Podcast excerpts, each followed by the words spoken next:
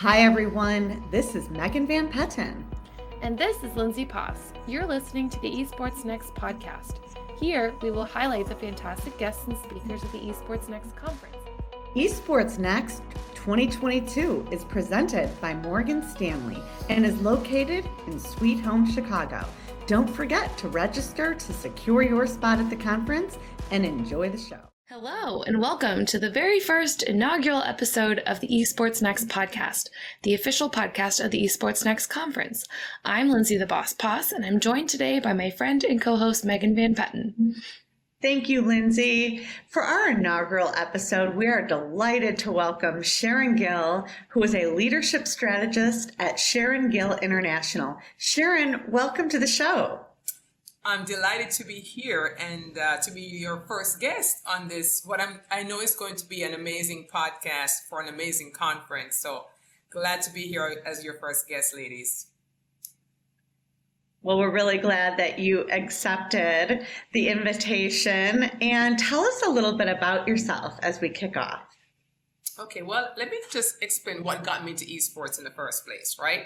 So, which was, of course, this woman right here, Megan Van Petten in uh, 2020, I came on board with the Esports Trade Association as their uh, leadership strategist to help them as they were growing and putting together a board and all these wonderful things. And so I was thrown into esports. Not that I wasn't familiar with it as a mom and a grandmom of gamers, right? I was, I was part of the whole esports ecosystem, but you know, p- paying the money to get my kids these games. But being part of the leadership uh, piece was really Megan's invitation to be part of Esports Trade Association. So my role there has been to help with strategies, board development, strategic planning, um, watching the growth, conference uh, chair last year, conference co-chair this year. So yeah, I feel like I'm totally immersed at this point into the esports industry. So fun. Can you tell me a little bit about what your role at the conference will be?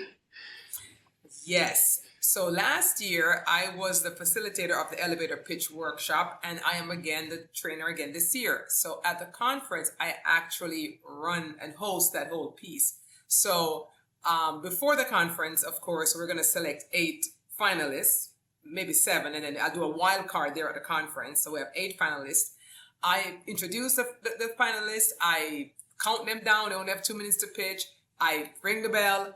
I, you know, allow the judges time. I ring the, the bell. So yeah, I'll be running that whole elevator pitch competition as well as a speed networking competition. Ooh, I'm gonna be I'm gonna be coming after you for that bell ringing position here soon. that sounds like fun. I was not popular last year. People were annoyed by that. That's how it goes. yeah, yeah. That elevator pitch has drawn more excitement than I've ever seen.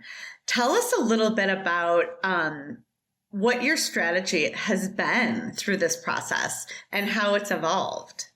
Interesting. You know, last year's class was primarily entrepreneurs, a lot of startups. This year, uh, the folks who are in the workshop right now, they're experienced. Some of them already been, you know, gotten funding. Um, so my strategy is really to help them to get their pitch from 15 minutes to two minutes. Two minutes. It's very hard. So the, the, at the first class, I said, okay, how long is your pitch? Like 15 minutes with PowerPoint. I'm like, we're going to work on getting it to two minutes with no PowerPoint. So it takes practice. It takes work. And really the class is like a mini, um, pitch competition in itself because the students are judges. So as each person pitch, we have a, a judge, you know, and we give feedback right there in real time. It's, it's really an exciting um, class and a lot of learning and just a lot of experiential learning. It's uh, very hands-on and real-time feedback. So by the time they get to the conference, they're used to, you know, really pitching in two minutes. Well, let me just say, as someone who works in the podcast space, I I intentionally am never in a situation where I have to go from 15 minutes to two minutes. it's actually very good in this space to go the opposite direction, which is why I'm here. Sharon, I want to talk a little bit more about your leadership development experience and kind of how you stay motivated despite any barriers or obstacles and what advice you give to people to stay motivated to be the ones entering the pitch competition and putting themselves out there. Um, how do you approach challenges and, and what advice do you give people about that so that's like 10 questions, but that's okay. well, it's kind of the same, you know. I'm trying to get a lot of your experience packed into one answer. that's okay. It's interesting. I had a, a, call this morning and I was actually asking the, the folks on the call that very same question. So now it's really um, turned this way. So I believe a lot in personal development, right? I believe that we should be constantly growing. And If we're not growing, we're dying and so I got involved in leadership really 20 something years ago, starting my own law firm with my husband. So we were both leaders there. Um, so I got, I called it, uh, I called it Gill University, right? Because it was real time. And then I spent 16 years in the nonprofit world, starting and growing and building a charity. Then I went back to school later on and got a degree in leadership and, and organizational management. And I stay current by just really a lot of reading. If you see, you know, in my office, it's just leadership books, management books, culture books, a lot of podcasts, um, seminars, workshops. I'm always um, pouring in because I have to pour in so much for my clients.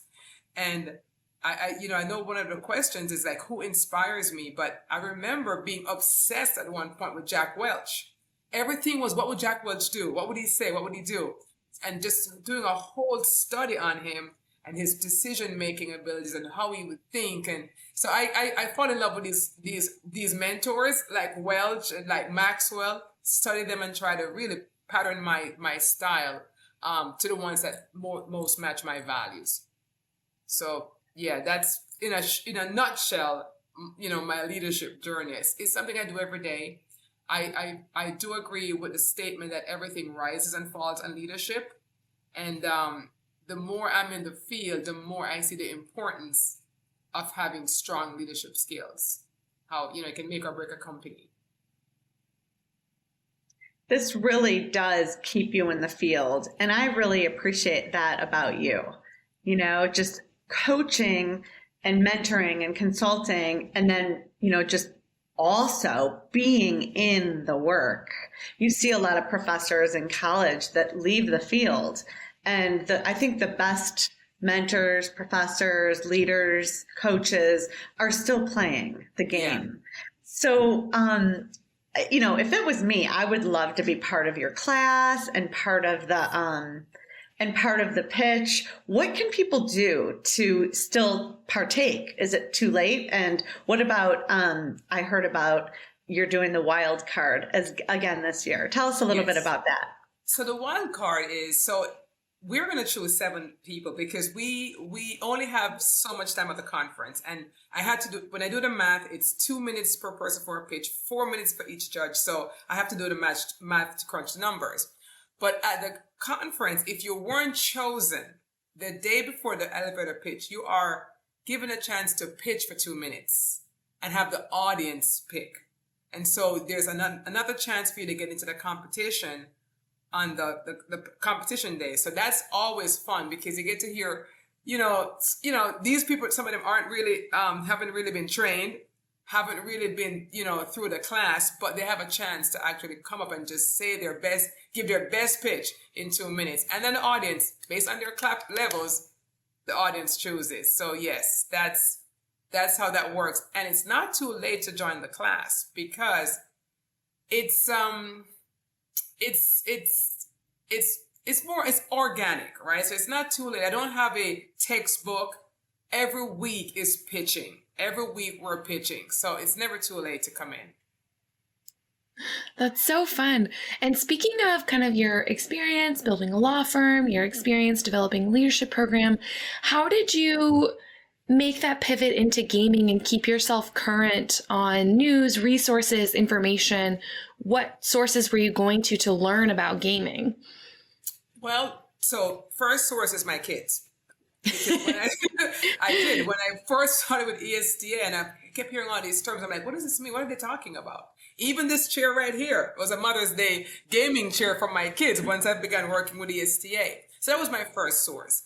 And then, of course, I am with ESTA, and they have a library of resources. So I read that as well. Um, they have a research library. They have uh, just you know blogs and posts. So I their their own Facebook and LinkedIn pages. So I'm learning through you know what they post, and then our members. I also follow some of the members, so I read their pages like esports, um, um, business business of esports. I like to read their stuff. So John Davidson, which is our chair, I like to read his chair letter. Keeps me current. So there are so many opportunities being a part of ESTA for you to learn about the industry, learn about the business, and then attend these board meetings and these advisory board meetings. So I'm constantly learning. I'm in team meetings every week. So I'm constantly learning the business just by being associated with ESTA. And what lies ahead? Like, if people want to get involved with the Esports Next conference, August 22nd, what's what's what can we do for the next 90 days? You know, I, I, tell you, last year the conference was beyond my expectations because it was almost two years of being in, in you know in timeout, in lockdown, and whatever. And you know, we, we were a little bit nervous about how you know how it would work and you know who would show up. And I tell you, it was such an amazing conference. It's so hard to beat it this year. But I would say to anyone who's on the fence, right?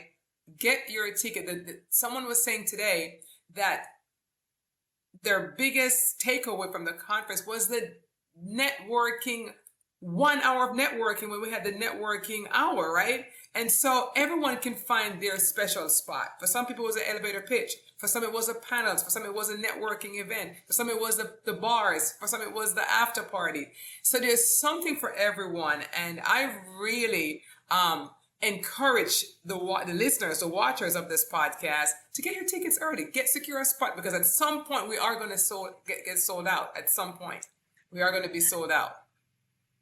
Well, I'm very much looking forward to it, especially since I am from a Chicago family and love visiting just for the food. So, if nothing else, at least come and get a good slice of deep dish. Great, um, great point. Great point. I did an extra few days last year after the conference just to hang out in Chicago. I made it a vacation, my husband and myself. We spent a week. Right. So yeah, for the food and for the just for the ambiance. It is a great city. I am completely partial as a lifelong Bears fan and Bulls fan. I'm totally partial to the city of Chicago, um, but that is neither here nor there. Sharon, can you tell me one specific memory you had of last year's conference that you're looking or sort of excited to revisit? Is there anything that sticks out as like, this was the most fun part?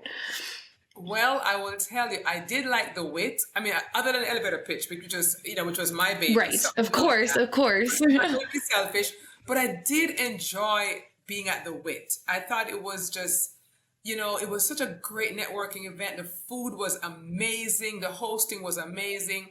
So I remember the Whit because I remember the the food. The, the, the, they had just had great food.